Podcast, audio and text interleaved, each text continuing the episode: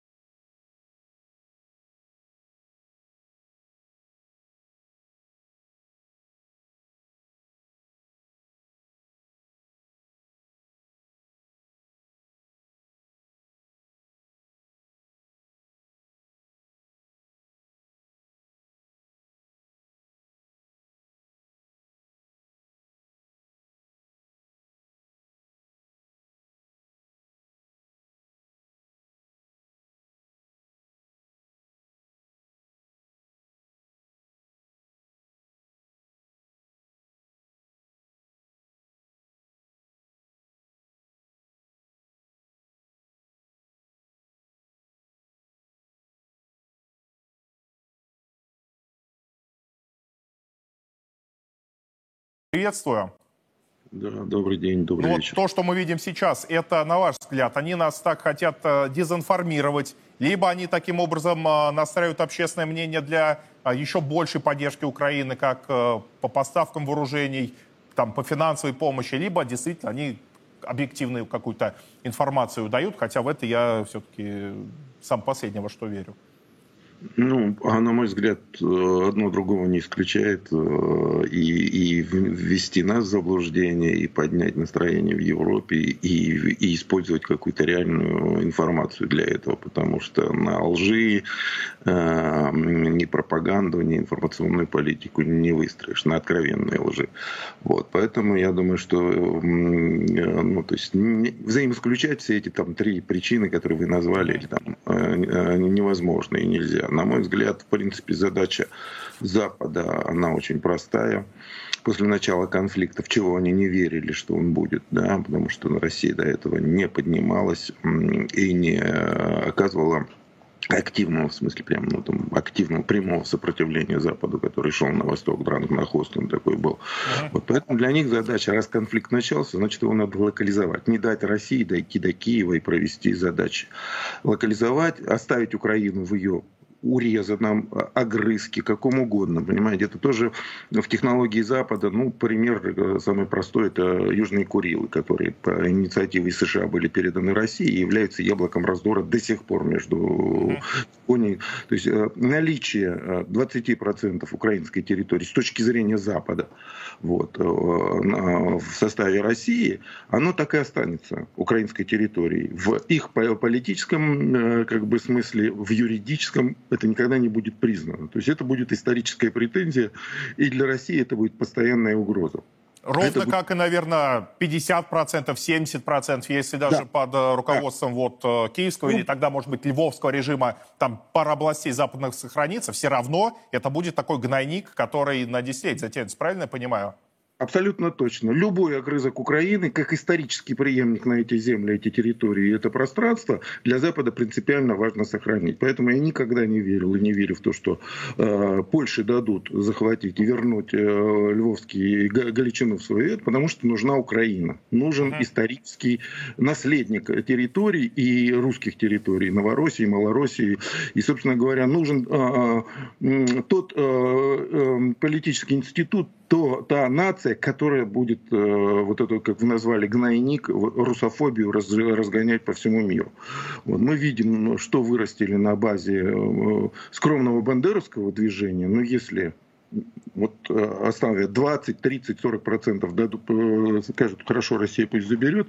Можно только представить, сколько в историческом процессе, какую ненависть они воспитают в оставшихся там на той территории людях.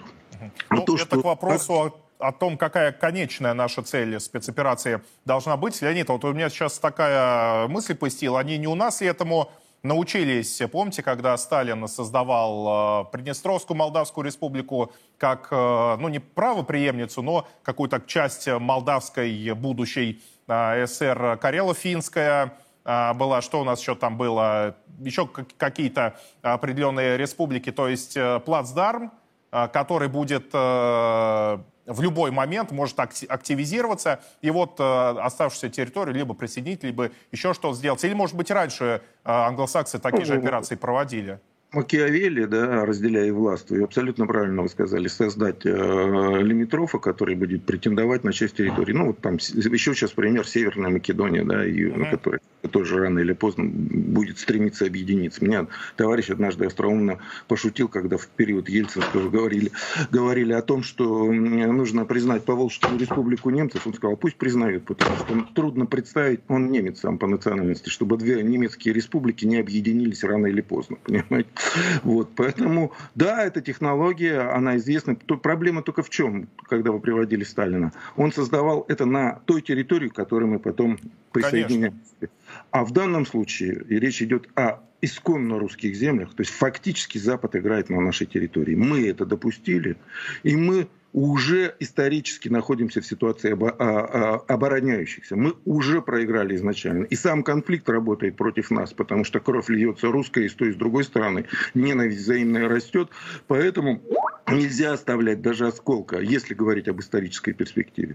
Полностью с вами согласен, но ведь если все-таки об исторических таких аналогиях говорить, Приднестровская Молдавская республика тоже была создана на территории исконно русских земель, на территории Новороссии, там Бессарабии вообще не пахло тогда на этой именно территории. Украинская ССР та же самая, куда присоединили русские земли, включая Донбасс. Но вот все-таки вы сказали, что они в чем-то уже выиграли.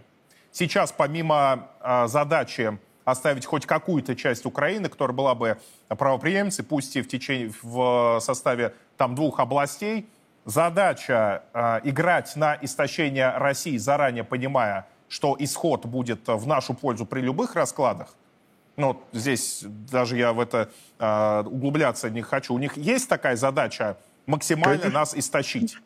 Конечно, истощить максимально, урон взаимный нанести, максимально раздуть это. То есть Россия же во всем мире представлена как агрессор, садист и нарушитель всех конвенций, да, там с пленными, с убийствами, да. Бучей. Так, а дальше? Вот, да. Они нас истощили, вот. Дальше они, зачем? Чем больше льется крови сейчас, там, почему я сказал, что мы как бы изначально уже в проигравшись, потому что чем больше льется крови, тем сильнее ненависть со стороны того фронта, да, не только Донбасса, но и со стороны украинцев, которые там живут, но и со стороны всего Запада. То есть это войдет в историю. Знаете, если эта специальная военная операция или война не завершится в Киеве процессом денационализации, реальным процессом на основе Нюрнбергского, с документами, с признанием вины, с вынесением исторического приговора, вот, то это останется преступлением России в истории западной мысли, понимаете? И так и будет культивироваться среди населения. И Россия будет таким мордором, на время глаза закроют, готовят, с нами будут там руки пожимать, как это было в советский период, но будут считать нас зверьми. Да. Я думаю, это прекрасно понимают наверху и различные, пусть разговоры, но тем не менее о трибунале они активно ведутся и велись с самого начала. То есть, судя по всему, именно сверху подобная инициатива, назову его так, имеется. И давайте последний тезис проговорим, Леонид. Мы, как вы сказали, в чем-то проиграли, потому что льется кровь.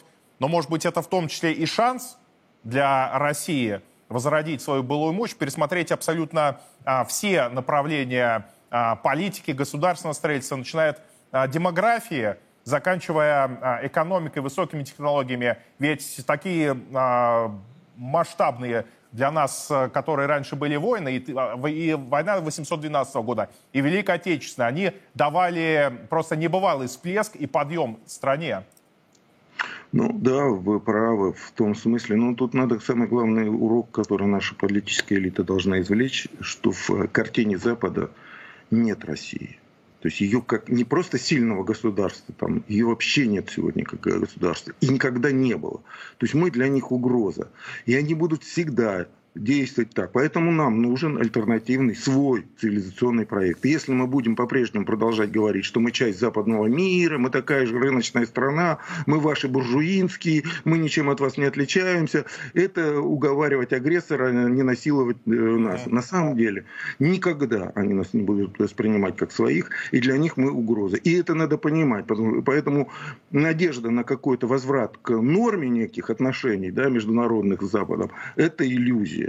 То есть лицо делать могут, деньги там туда-сюда гонять могут. Никогда нас не пустят за один стол. Никогда. Это надо понимать. Полностью согласен. По-моему, сейчас это для всех очевидно. Хотя отдельные личности, которые думают по-другому, остаются. И, к сожалению, они остаются в том числе и в высших кабинетах власти. Спасибо вам большое. Леонид Крутаков был у нас в эфире. Мы продолжаем. Так, в русском городе Мелитополь, который де-факто является временной столицей Запорожской области, задумали переименовать улицы, переулки и площадь города. вернув им названия, которые были до 2014-го, отменив, скажем так, нововведение бандеровской хунты. Соответствующую информацию опубликовала глава администрации Мелитополя Галина Данильченко. Казалось, дело благое. Наши улицы не должны ни в коем случае носить имена украинских нацистов, откровенных русофобов, да и вообще любое, на мой взгляд, наименование, которое так или иначе связано с так называемой Украиной. Тем не менее, чиновники решили, судя по всему, много не думать и отменить украинские названия пакетом, в кавычках украинские. И вот что получилось. Улица русского князя Ярослава Мудрого могла бы стать улицей Розы Люксембург. Улица Петропавловская, улицей Урицкого, Университетская, улицей Свердлова, Академика Королева, улицей Куйбышева, а Ялтинская, улицей 60-летия октября. Соборную же площадь чуть ли не переименовали в площадь Революции. Впрочем, после народного возмущения власти Мелитополя приняли единственное верное решение, а именно создать общественный совет, в который войдут жители города, историки, краеведы, и каждый случай будет разбираться отдельно.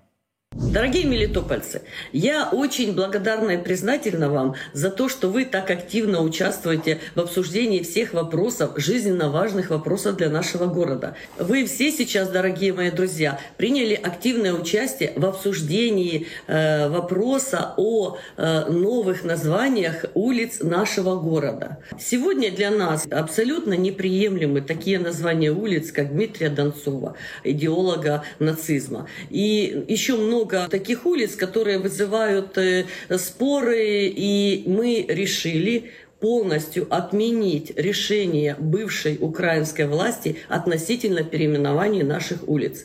Это решение для нас не имеет никакой юридической силы, поэтому мы его отменили.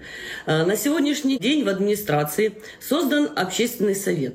В этот совет входят жители нашего города, историки, краеведы, другие специалисты. Эти люди сейчас обсуждают вопрос о переименовании, именно переименовании улиц нашего Мелитополя. Мы ждем от общественного совета рекомендаций. Когда эти рекомендации будут получены, мы их опубликуем. И я приглашаю вас всех принять участие в обсуждении этих названий. Конечно, все, что связано с предателями Родины, как Власов, или нацистскими прихвостнями, как Бандера, нужно стирать с лица земли. Но кидаться в масштабные переименования, как будто именно это залог нашей победы, это поступать как фокусник, который намеренно к чему-то привлекает ваше внимание, чтобы вы чего-то не заметили, чего вам не должно замечать.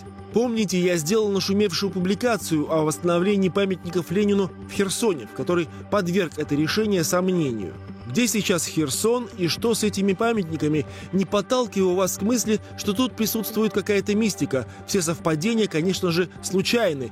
Но лично я бы сначала довел общую ситуацию до развязки, а потом, путем народного голосования, как было с аэропортами, выбирал бы новые старые названия улиц и городов.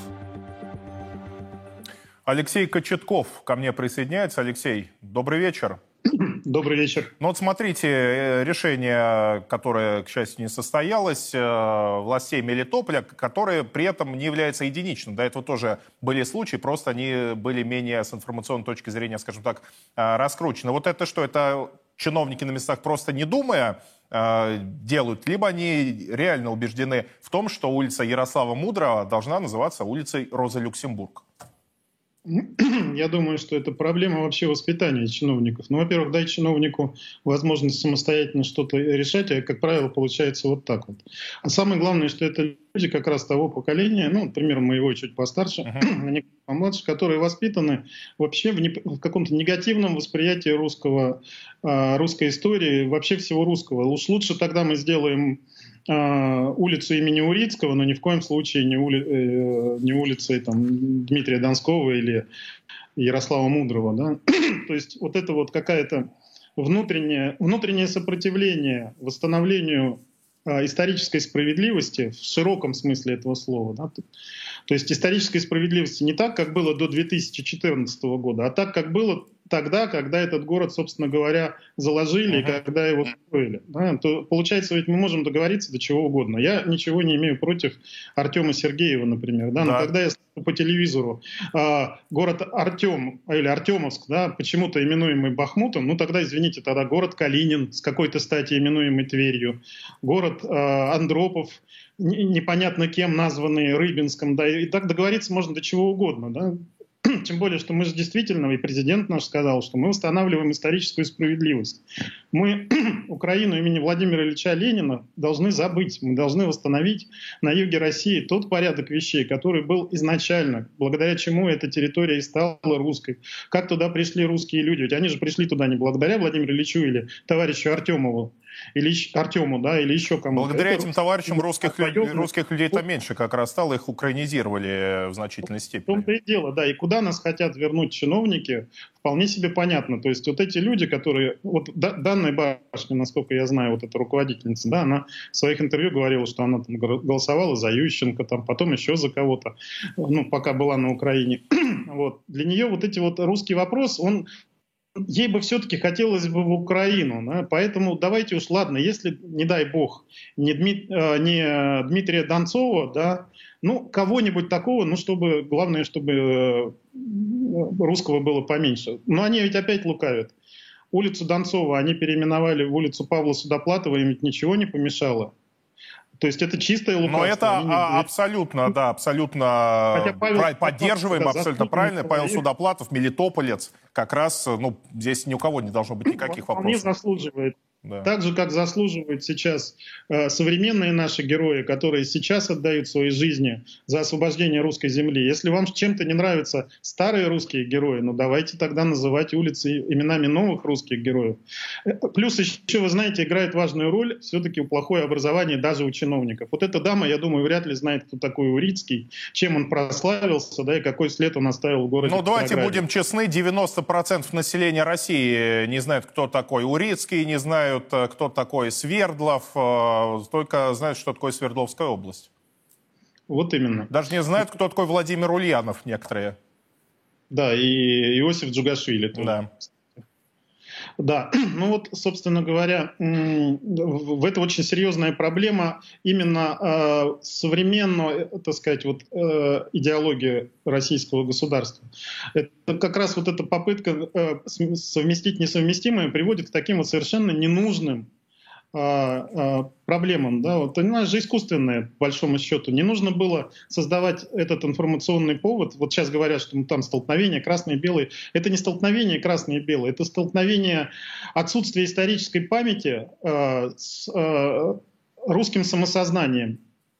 Можно ли сказать, что это столкновение украинской ССР, потому что в заявлении властей Мелитополя было обозначено, возвращаем исторические названия, а исторические какие? Которые 100 лет назад всего лишь появились, хотя этим землям в составе России гораздо больше лет. Столкновение украинской ССР и столкновение России как тысячелетней цивилизации. Исторической России, да, безусловно. То есть получается так, что мы пришли опять-таки освобождать русские земли от угнетателей, мы пришли освободить русский народ от народного, чужеродного западного влияния, а практически впихиваем его опять в прокрустово ложе того же западничества, только немножко более раннего извода. Да? Так сказать, чем сильно отличается палач Урицкий от какого-нибудь Шухевича? Ну, с точки зрения русского человека. Такие же массовые репрессии, убийства ни в чем не повинных людей, но ничего же в голове не щелкнуло, да, у людей, которые принимали решение о переименовании. Или опять-таки, а почему площадь революции вместо Соборной? Ну как это в стране, в которой большинство населения православное, когда наш президент поздравляет с православными праздниками, все население участвует там в пасхальных службах, в рождественских, и при этом при всем переименовать Соборную площадь в площадь революции, но это нужно быть уж человеком очень сильно оторванным от реальности. И вот опять же вопрос, а какой именно революции? Мы вот на Украине видели тут несколько. Это гидности, это помаранчевый там. Вот они какую имели в виду, хочется спросить. Ну, да, действительно складывается ощущение, что некоторые хотят вернуть ситуацию на ту, которая была до 2014 года. дружественная Украина, конечно, сейчас не про Запорожскую, не про Херсонскую область, и тем более не про ДНР, ЛНР, а вот вообще про общую ситуацию, создать некую дружную Украину, посадить там якобы дружный пророссийский, как любили говорить, режим, и вот все, вновь мы будем и газом торговать, и в Европу транзитировать. В общем, все как было раньше, а это забудем. Да не получится так. Спасибо вам большое. Алексей Кочетков был у нас в эфире. Мы теперь к экономике переходим. По информации газеты «Коммерсант», в правительстве обсуждается изменение расчета уровня налогообложения на нефтяную отрасль. Предполагается поменять котировки «Urals» на котировке бренд, которая сейчас торгуется где-то на 30-35 долларов выше. Из-за низкой стоимости Urals по январю она составила 49,5 долларов за баррель всего лишь. Это, если я не ошибаюсь, минимальное значение с декабря 2020-го. И вот настала теперь реальная проблема. Бюджет недополучает деньги. Цитирую по данным «Коммерсанта». Сейчас в качестве основного варианта рассматривается полный отказ от использования котировки «Urals» и переход на расчет нефтяных налогов на базе котировок «Brent» с учетом дисконта и стоимости фрахта. Несколько источников «Коммерсанта» говорят, что размер дисконта и стоимость фрахта будет носить директивный характер, их будет определять государство, а также, по словам нескольких собеседников издания, правительство, вероятно, будет ежемесячно публиковать либо абсолютные, либо предельные значения этих показателей, и компании обязаны будут использовать их для расчета НДПИ и НДД. Размер же дисконта может быть ограничен 10 долларами за баррель, а стоимость фрахта 5-10 долларами за баррель. Обсуждаем тему, она важнейшая, от нее зависит наполняемость федерального бюджета, а по предыдущему году доля нефтегазовых доходов казны составила 41%. Тамара Сафонова, Александр Фролов ко мне присоединяются. Александр, давайте с вас начнем. Вот что сейчас происходит с ценами на Urals. Понятно, Минфин публикует определенные данные ежемесячно, два раза в месяц, точнее, публикует. Тем не менее, очень много вопросов. Действительно ли такая стоимость, которая определяется британским агентством Argus? Насколько вообще объективно они могут посчитать, что происходит с нашей нефтью? Даже не знаю, вежливо ли мне начинать с первым. Ну что ж, раз уж вы настаиваете, то начну. А это секрет Полишинеля, Минэкономразвития. В своих сообщениях буквально пишет, объясняет, откуда берутся эти значения. Все желающие могут зайти на последние сообщения, которые касались экспортных пошлин на нефть и ряд нефтепродуктов. И там говорится следующее, что средние цены нефти марки Urals высчитываются, исходя из ее котировок на мировом рынке, в скобочках роттердамском и средиземноморском. И эти данные предоставляются агентством Argus. Тут агентство Argus, конечно, оказывается в интересном и противоречивом, именно они оказываются в интересном и противоречивом, на мой взгляд, положении, потому как от них требуется предоставить некие котировки на рынках, где наша нефть не продается с 5 декабря. Это не их придумка, это требование российского законодательства, которое не было адаптировано. Несмотря на то, что было понятно еще с начала июня, что 5 декабря у нас прекращается старая жизнь нашей нефти марки Urals, начинается некая новая жизнь, что физические продажи не в Роттердаме, не в порту Аугуста, которая находится в регионе Сицилия, не будут производиться. Но, тем не менее, в некоторой степени Argus адаптировал свою методику, там не очень большая адаптация потребовалась. По сути, те средние цены нефти, которые мы сейчас с вами видим, высчитываются следующим образом. Берется ФОБ-контракт на наших северо-западных портах, ну то есть это Приморск, это Усть-Луга, к ним добавляются... Ну, нет, там Приморск и Усть-Луга, только они. Питер они не берут даже, да? Нет, они не берут, да. Там ФОБ-контракты считаются по этим двум портам. Берется условное судно измещением 100 тысяч тонн и оценивается, исходя из спотовых котировок фрахта, исходя из затрат на страхование, еще ряд затрат, считается, сколько стоила бы доставка нефти вот такого объема на таком судне до порта Роттердам, и аналогичным образом считается доставка из Новороссийска до до августа, и получается результат, который требует правительство Российской Федерации, точнее Минфин и Минэкономразвития, исходя из которых они подсчитывают налоги, касающиеся, ну, то есть экспортную пошлину и НДПИ. Собственно, почему два раза в месяц публикуется, там разные налоговые периоды получаются для экспортной пошлины и для НДПИ, и считается с середины месяца по середину следующего месяца средние цены, и потом за календарный месяц средние цены высчитываются. И таким образом... Александр, а вот такой момент важный, правильно? Я понимаю, что они учитывают исключительно вот порты европейской части России, в то время как в Европу у нас...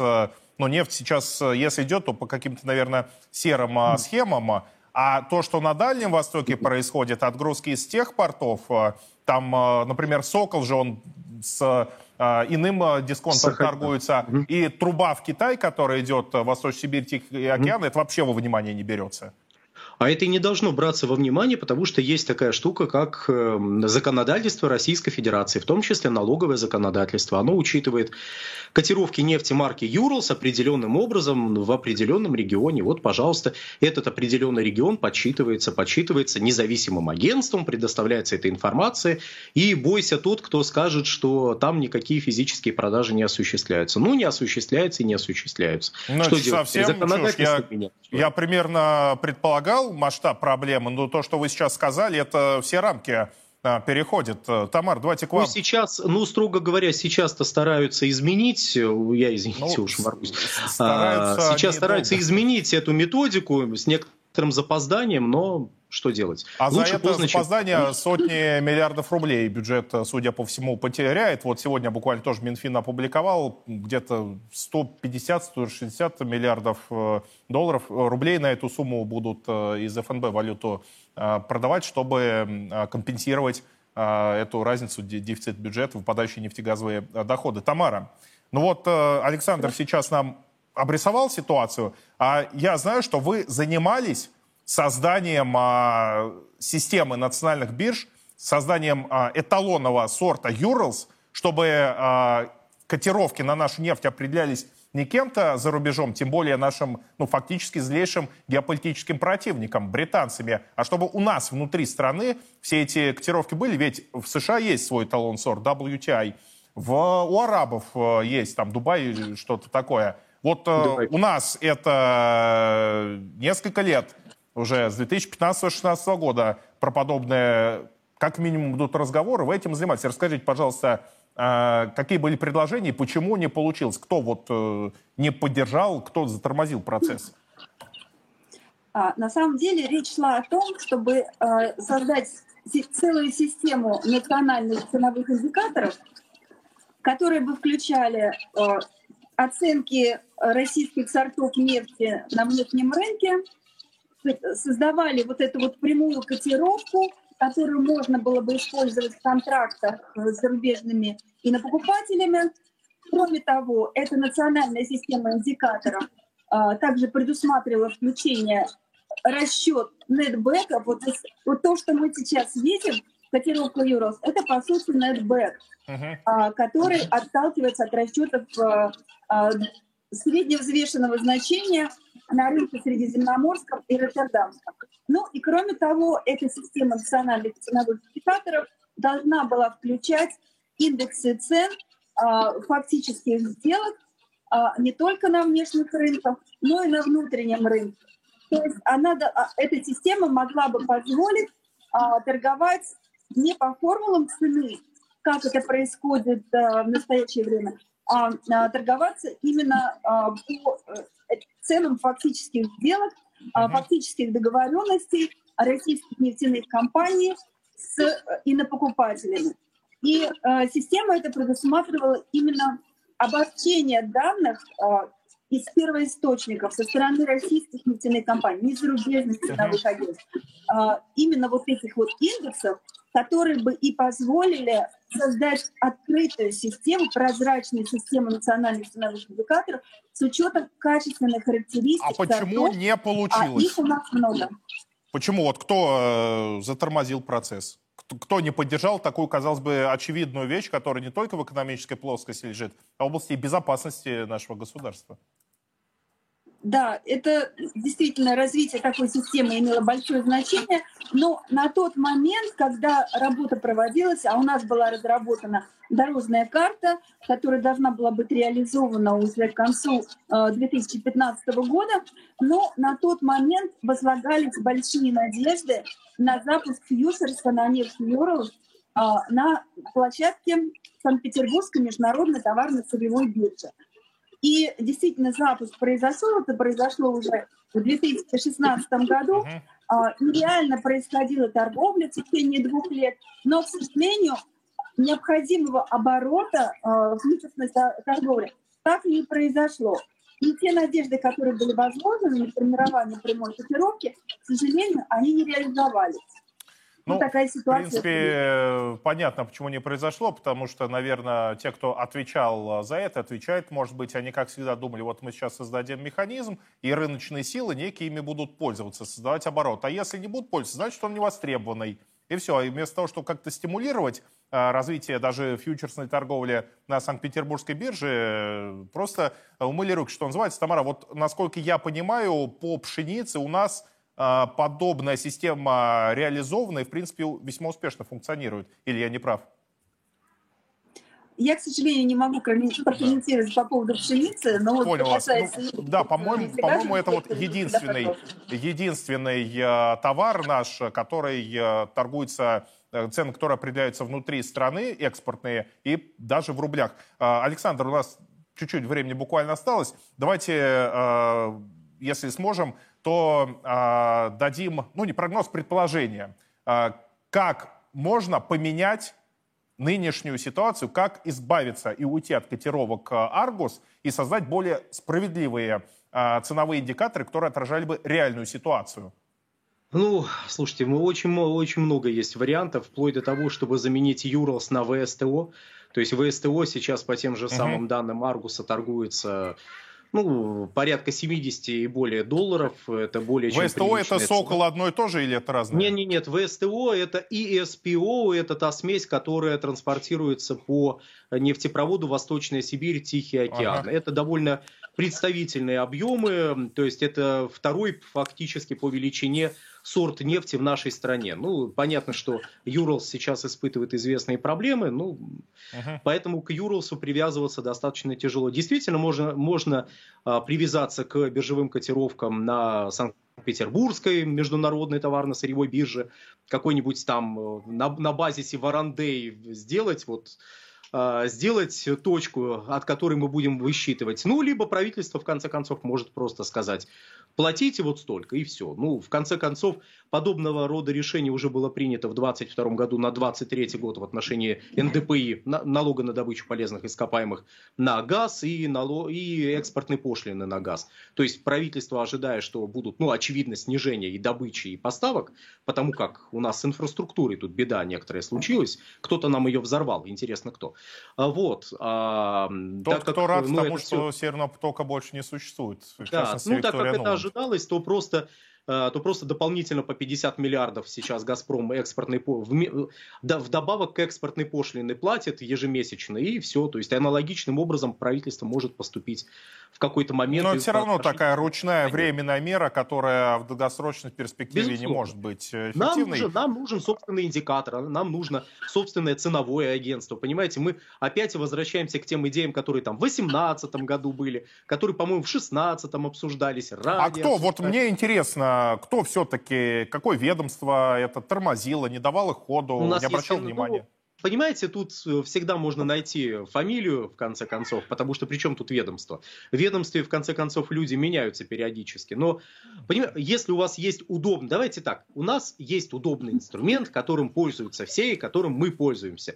Что нас должно убедить в том, что этот инструмент в какой-то момент станет ненужным и несоответствующим действительности? Что вы скажете, что Urals перестанут в Европе покупать? Да смешно. Ну и вот, пожалуйста, этим инструментом продолжают пользоваться, и он обеспечивает достаточный приток денег в государственный бюджет и обеспечивал достаточный приток в государственный бюджет и был достаточно адекватен тому моменту. А то, что вот так сильно изменится ситуация, никто не ожидал.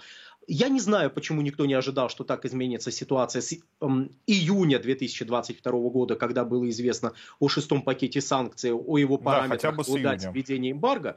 Но это уже вопрос не ко мне. Можно, наверное, в Минфин позвонить и поинтересоваться, как так получается. В департамент налоговой политики, или как он там называется. Но вот я здесь Центробанк хочу похвалить. В завершение вы привели пример с нефтью, с котировками. Что, а что случится, как все тогда думали, а Центробанк еще с 2014 года начал разрабатывать систему передачи финансовых сообщений, это аналог SWIFT, выпустил карты МИР, там СБП создал, над безопасностью финансовой инфраструктуры хорошо поработал, и теперь, в общем, когда нас и от SWIFT отключили, MasterCard, Visa ушли, карточки пластиковые не накрылись, все как работало, так и работает. Поэтому здесь мы за это, безусловно, ведомство Набиульной отметим и похвалим. Спасибо вам большое. Это Марс Сафонов, Александр Фролов были у нас в эфире. Ну а на этом я с вами прощаюсь. Это была программа «Царьград. Главное». С вами я, ведущий Никита Комаров. Видимся в понедельник в 18 часов. До свидания.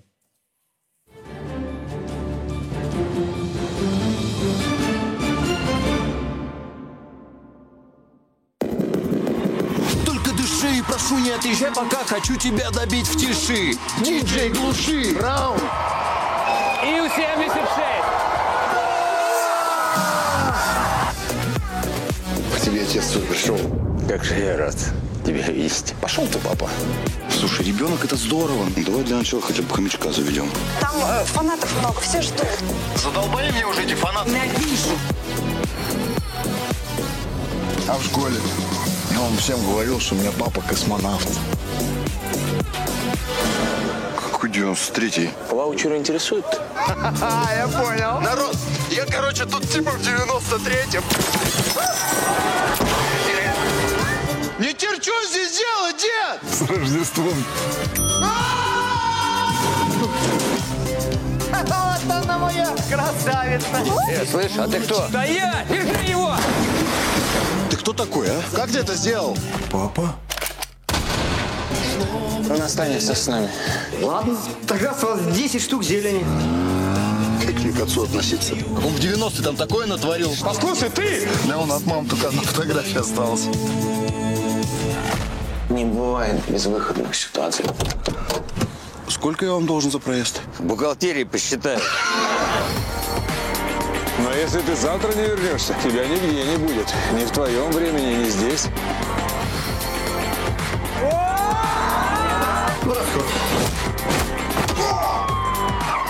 Выпусти меня отсюда, мне сегодня уехать надо!